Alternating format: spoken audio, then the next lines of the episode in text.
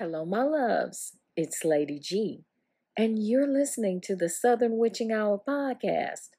Yes, I'm in the kitchen fixing two glasses of sweet tea on this unseasonably warm evening. One for me and one for my guest, the magnificent Dr. Darnise Martin. Honey, we're out on the porch talking about hoodoo. Now, if you haven't had a chance to meet Dr. Darnise, let me tell you a bit about her using her own words. As a college professor, scholar of religion, and author, I get to craft my vocation around my metaphysical interests, and my students seem to enjoy it. But I didn't start out with university teaching in mind. From a young age, I was seeking a meaningful spirituality that went beyond the usual church teachings.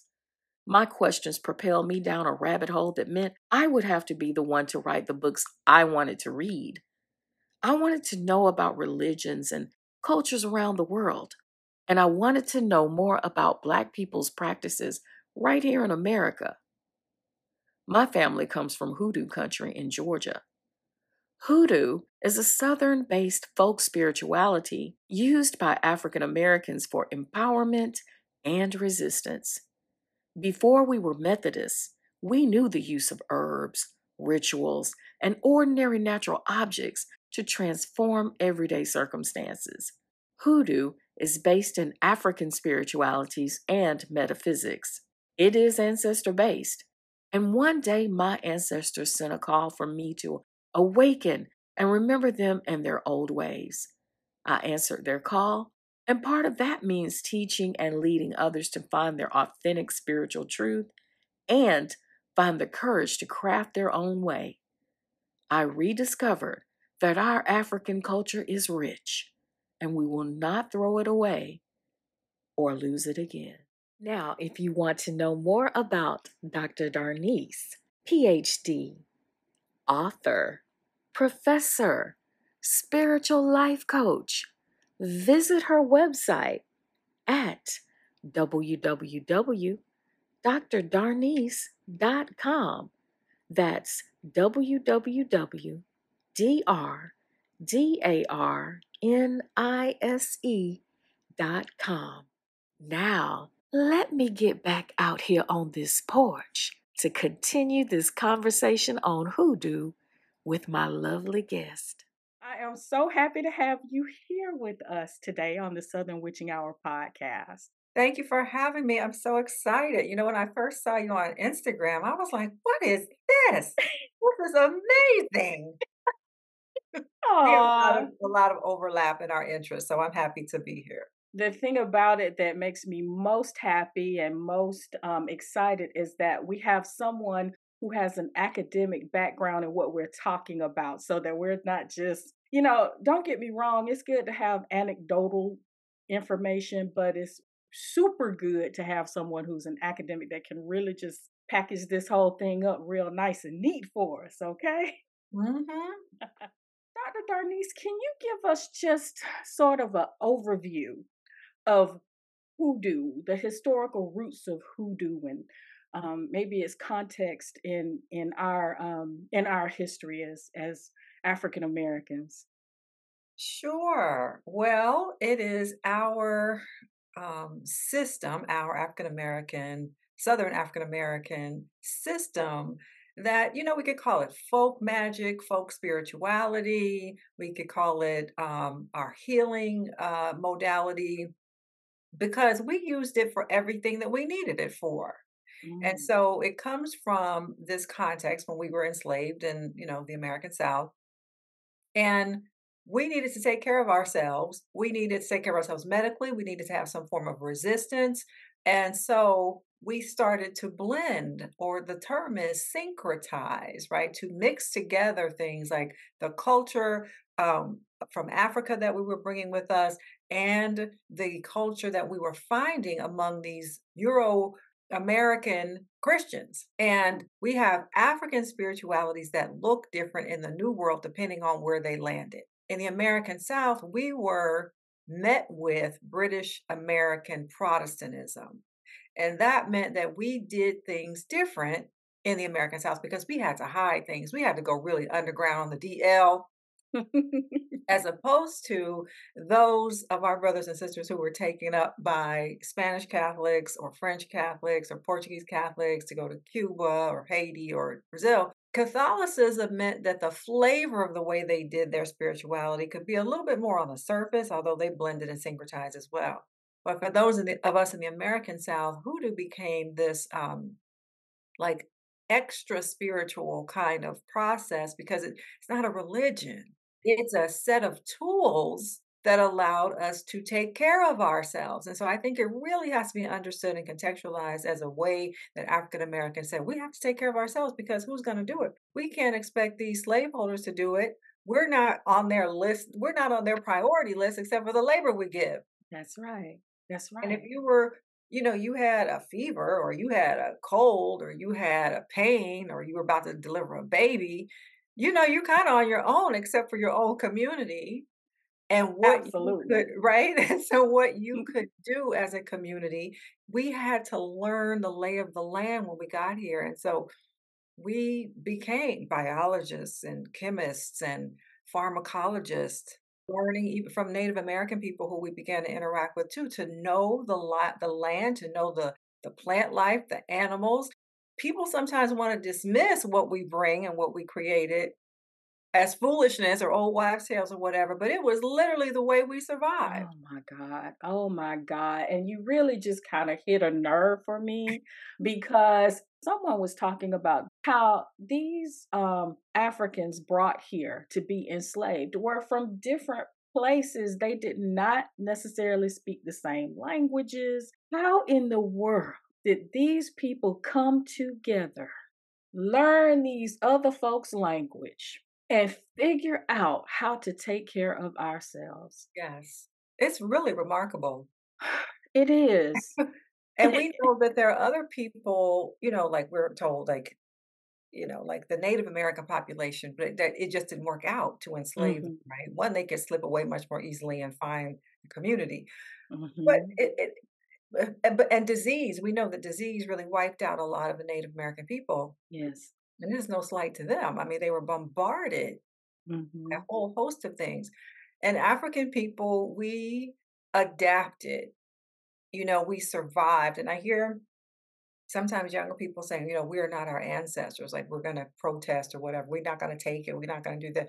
Let me tell you something. You are absolutely, literally your ancestors. and because it's in your DNA. And right. if they hadn't survived, you wouldn't be here. Absolutely. I never really got that when it's like, I'm not my ancestor. Well, I would like to see you in that context. You know what I mean? Right. Let's just see, let's see how bad you are. Because it's easy for us to sit here in this day and time and talk about, well, I would have done this and I would have done that. You would have done probably exactly what they did. Exactly. Or you, let's you be gotta survived. That's and, it. You know, I always invite people go look at yourself in a mirror. Who do you look like? Who is literally showing up in your face and in your mannerisms? We, it's in our DNA. We are literally them. That's right. And you know, one of my mentor always says, you know, because some people say, "But what if you had ancestors who um, weren't so great, or they weren't good people, they weren't nice people?" And um, so the message is, you do what they couldn't do.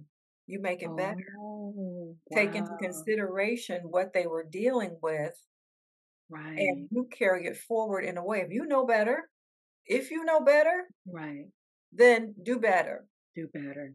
Do Make better. it better for them. Exactly. Because they had a certain set of circumstances that we're not dealing with. And they did the best they could. And sometimes it, we we could judge them and say it was bad or harsh or whatever. But we are them now. We are. I'm proud. I am actually very proud of them. And then you bringing that out in the way that you just did, it just, mm, some just rose up in my spirit, girl. well, good, because it's probably your DNA uh, opening up. Just, yes, activating. That's a really good word for it. It's like, yes, do you know who you came from? Do you know what they went through? Yes. And I think, we, you know, it's true that something of them remains alive and the things that call us, for example, the things that we have we have a, a talent in, or we have an interest in, or you know, doesn't necessarily make sense that we have a certain ability. You we inherited certain things when we indulge those um, interests.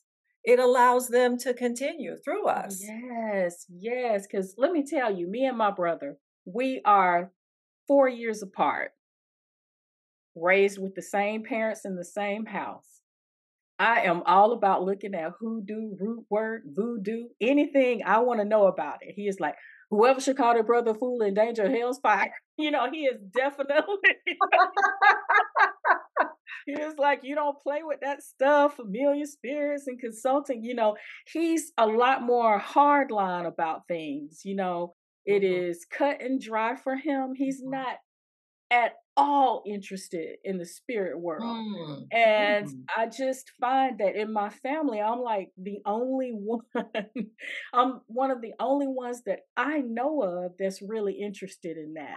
Or or if there are others, they may be afraid to talk yep, about having an interest in yep. this. And so here you come, and you're continuing the ancestral thread, Mm. Right? Like somebody has got to carry that forward. And I think from the ancestral realm, maybe they choose who it's Mm. going to be, Mm. or or I don't know, they kind of speak to the line, they speak to multiple people, so to speak, and see who's going to respond. And it was you, right? Who will respond? like I did. It's right? me. Right, and it happened to be me too in my Yes. family line because Uh-huh. nobody in my family is is that into it really. Um, one of my cousins, she's she is she's you know kind of getting into it, but and it's not the people in my family um, who come from Georgia.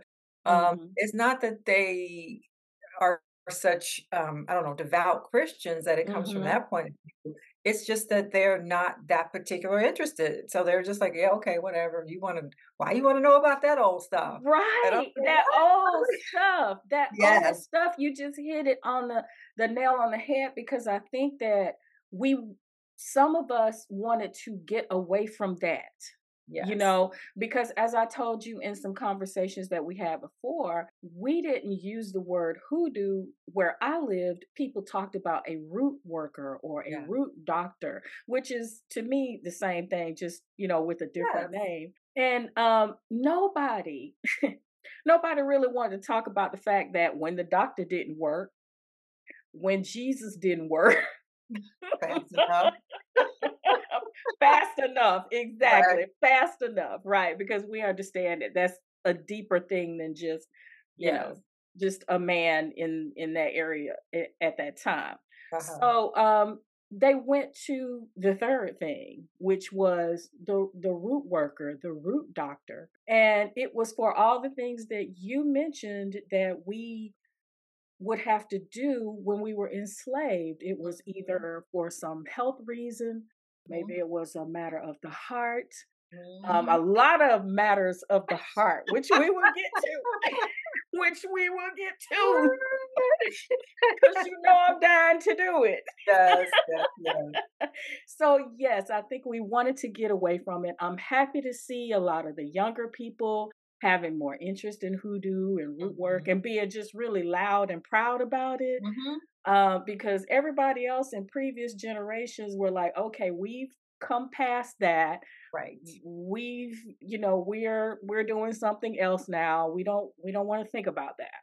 So Yeah, we're, um, you know, people move to the north, and those were just the way I love how you said the third way, right? There are things, but then the third way is, "Let me go over here to the conjure doctor," or 2, you know, it. the person anything. They could have called maybe it was the midwife. Maybe, you Exactly. know, maybe they didn't even have a label. It could have just been, you know, Uncle Ray Ray. You know, "You gotta go see Uncle Ray Ray." That's am I going to it. Uncle?" "Well, he's the doctor for the colored folks." Or That's it. so y y you know, people people said people use whatever terminology they did, and and always remember too that we had to hide a lot of stuff. Yes.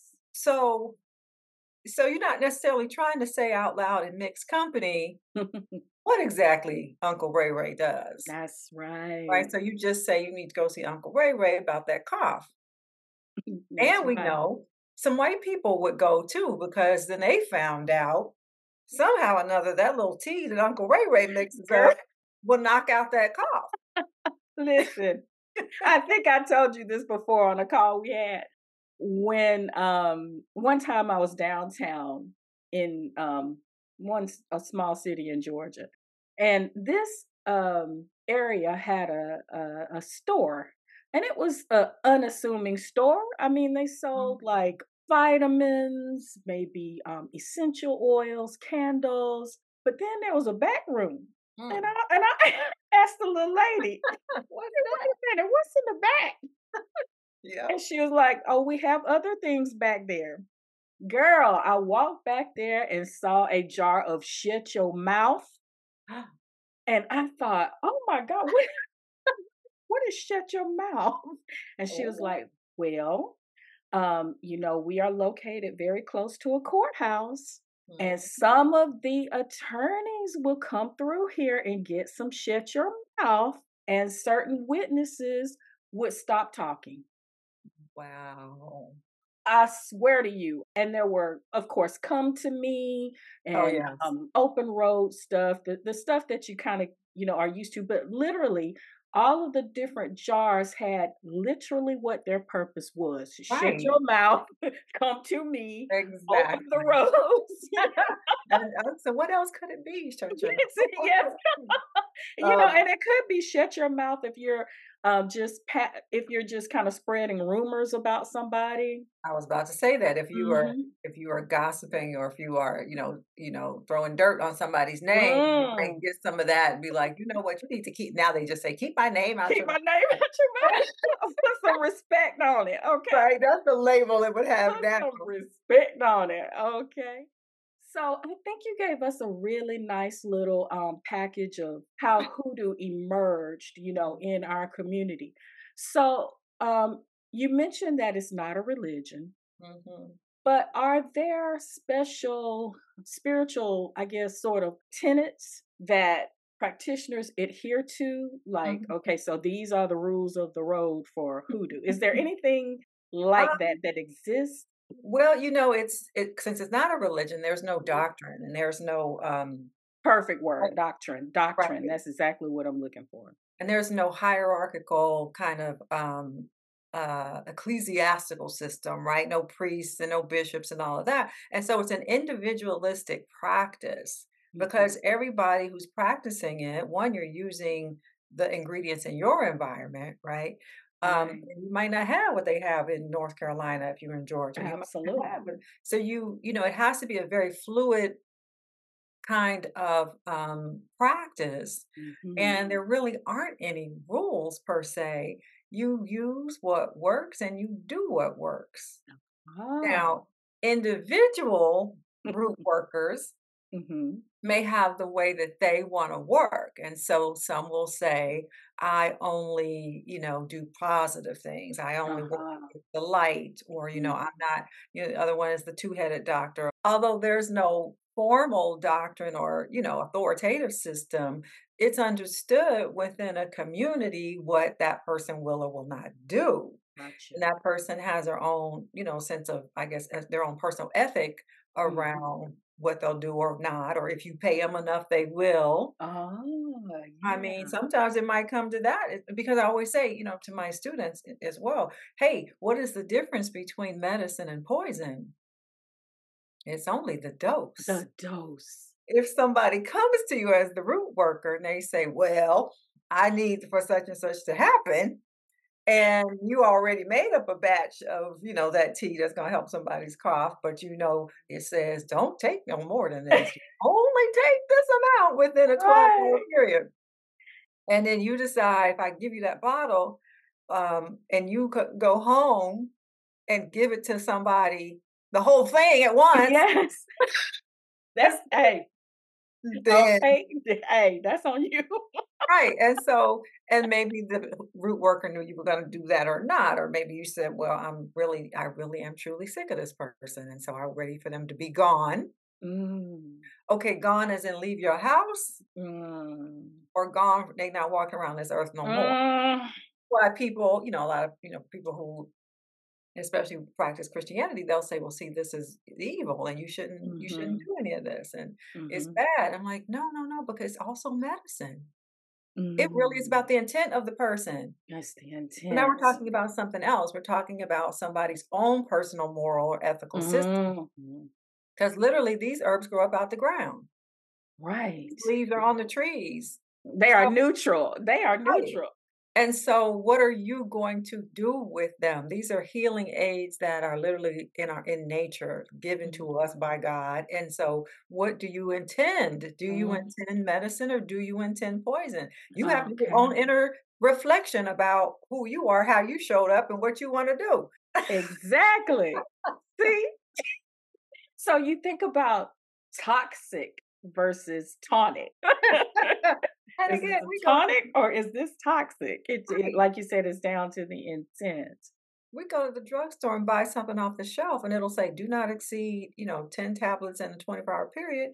It's the it's telling you right there, Right. tonic or it's toxic. And so Right. we're so used to having our medicine come through the pipeline of a of a lab and a pharmacist Mhm. Mhm. that we have forgotten that that pharmaceutical company has Mhm. based that pill or that medication upon the natural world. That's That's where all of the medicine comes from in the first That's place. right. We are just so we're so used to, "Oh, this is made in a lab, and then it comes Yes. comes to the pharmacist, and my doctor prescribes it, and so that's good."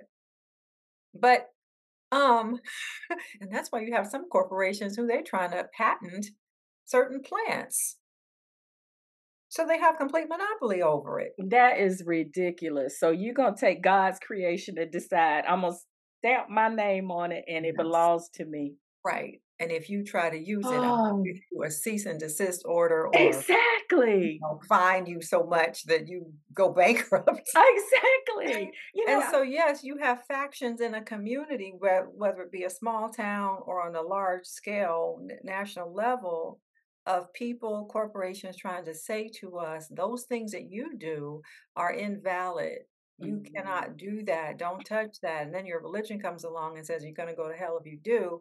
Meanwhile, it's a complete shell game, and they doing yeah, the they over whole it too. Okay. right, right, Exactly. I basically copied your recipe and now I have, you know, right. now this is the standard and what you are doing is evil and deadly or, you know, uh, harmful Mm-hmm. in- just in a physical way, not just a spiritual way. So amazing. This world, honey, this world is something else. I know, right? And if you're not aware, like if you're not in touch with your old people in your family or Yes. know anything about your family history, you will really, well, drink the Kool-Aid. You will really fall for the okey doke, as my That's uncle always right. said, because you will believe it, right? There's a term, it's a, you know, very fancy uh academic term called hegemony, cultural hegemony. And it just means that um, the people in power, the colonizers basically, they play this sort of mind game where they replace, they get us to replace our culture with theirs. They get mm, us to do it ourselves. It's cultural hegemony because they can then have, they can deny that it's them after a few generations because what they do is, you know, colonially, they teach you what they want you to know. And then they say all of your stuff from Africa in particular, all of your own spirituality, none of that is about anything. I'm going to give you mine. So a few generations down the road, all you know anymore is to give your kids and your grandkids and your great grand- grandkids what they said. Now you're completely cut off. And now you see some things on, let's just say on the internet or whatever, people talking about hoodoo, and you're like, oh my gosh, that's devil worship. And you don't even realize that these people have taken your your culture from you. You don't recognize that this is the thing, the system that we use for survival and protection. You have no inkling of what that is and so it's a it's a devastating um well native americans call it a culture bomb because it, it's like it's like this um attack that happens upon us but it keeps going. There's Mm, no end to the culture bomb because you know we think of a bomb okay there's one explosion and it does the damage that it does right and then it's over No, a culture bomb because of cultural hegemony keeps going every generation because we Mm, keep teaching our own kids the misinformation. So yes. they grow up with the misinformation. So it's like the bomb goes off every generation, every generation. And the original slave owners and colonizers, they can be like, well, it's not my fault. Absolutely. It's masterful. It is devilishly masterful. Devilishly you know you know what I mean? Oh my God. You know what? These things are interesting to talk about, but sometimes they can really wear on your nerves when you think about, you know, I'm serious. It's like, wow. It is no wonder we needed systems of survival because, in addition to the harshness, the brutality, there's also the mind games. Absolutely. It's the mind so, Absolutely. Absolutely. Absolutely. right? So, if you tell me that my spirituality is not valid, then you have control of me. Yes. Yes. Like I said, devilishly masterful. So, we talked about the fact that there's not really any particular framework or doctrine, but that each individual um, hoodoo worker or root worker has their own sort of set of um, standards of hmm how they of of how they practice. Um, is there any particular way that the practice is passed on generationally? Do you see like um like maybe grandmother passes on this information to granddaughter? And I know we kind of addressed that a little bit that sometimes, you know, there's one person in the family who gets the information and nobody else is interested Right. I know that our people didn't create hoodoo schools. You know what I mean? I, I can imagine them out there like, okay, come on, come on to the hoodoo school. You know, so I could see them those maybe seeing something in one particular grandchild or is this how Mhm. this worked? How how would that have worked? It's like a, a, a recipe book, right? They call Mm, them now. They call them a, a what, a book of shadows or a grimoire. Right, right. But it would have been something just handwritten, maybe on some Mm, pieces of uh, paper bag, mm, and and handed off to somebody who you thought I'm gonna give this to you, or or like my grandmother, I'm a, uh, you the only one who knows where this is. Y- yes, and you know what that means. That means Exactly. you are the only one. Exactly. And so, you know, in my case, it wasn't that, you know, she was giving me these kind of recipes, but there are things that she would say, look, because I spent a lot of time with her. She took care of me um, growing up. And so um, she would just say, look, I'm going to show you where this is. I'm going to show you where this is. And for my grandma, that was the good gowns and the good underwear. Right. And now my grandma, she was, you know, she she had for some reason she kept a bottle of gin in her drawer, right? In her bedroom drawer. Now that was the that was the open secret. Ah, and therefore I don't know why she even kept it in her drawer because if people, if family came over, people came over, they were out playing cards and listening to music, she'd be like, go get my bottle out the drawer. Everybody knew that's where it was. But there were other things that she had showed me, like she had this black um, jewelry box Mm. and like a black lacquer jewelry box. I wonder what happened to the jewelry box. And then, Mm, yeah, you're supposed to know. right, how you know, now that I think about it, but you could raise up the little, you know, there's a bottom, almost a drawer, a hidden drawer Mm, underneath there. mhm, mhm. And um, you know, she would put little stuff in there. And so, yeah, this is how things get passed along. Um, things don't have to be spoken in plain Mm. language Right, right, right. Imma tell you this, right? Like my one of my uncles who, you know, he watched me a lot, babysat me a lot. And so he Imma tell you this. And he would tell me these elaborate stories, like, you know, how you do on your podcast and you've got all Mhm. these stories. He would tell me stories like this. And Mm. I would be like, I'd be I was little, so I'd be like, "Hey, why is he telling me these stories?" He's like, "I'm trying to tell you something." I'm trying to tell you something.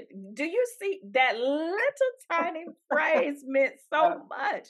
I'm yep. trying to tell you something.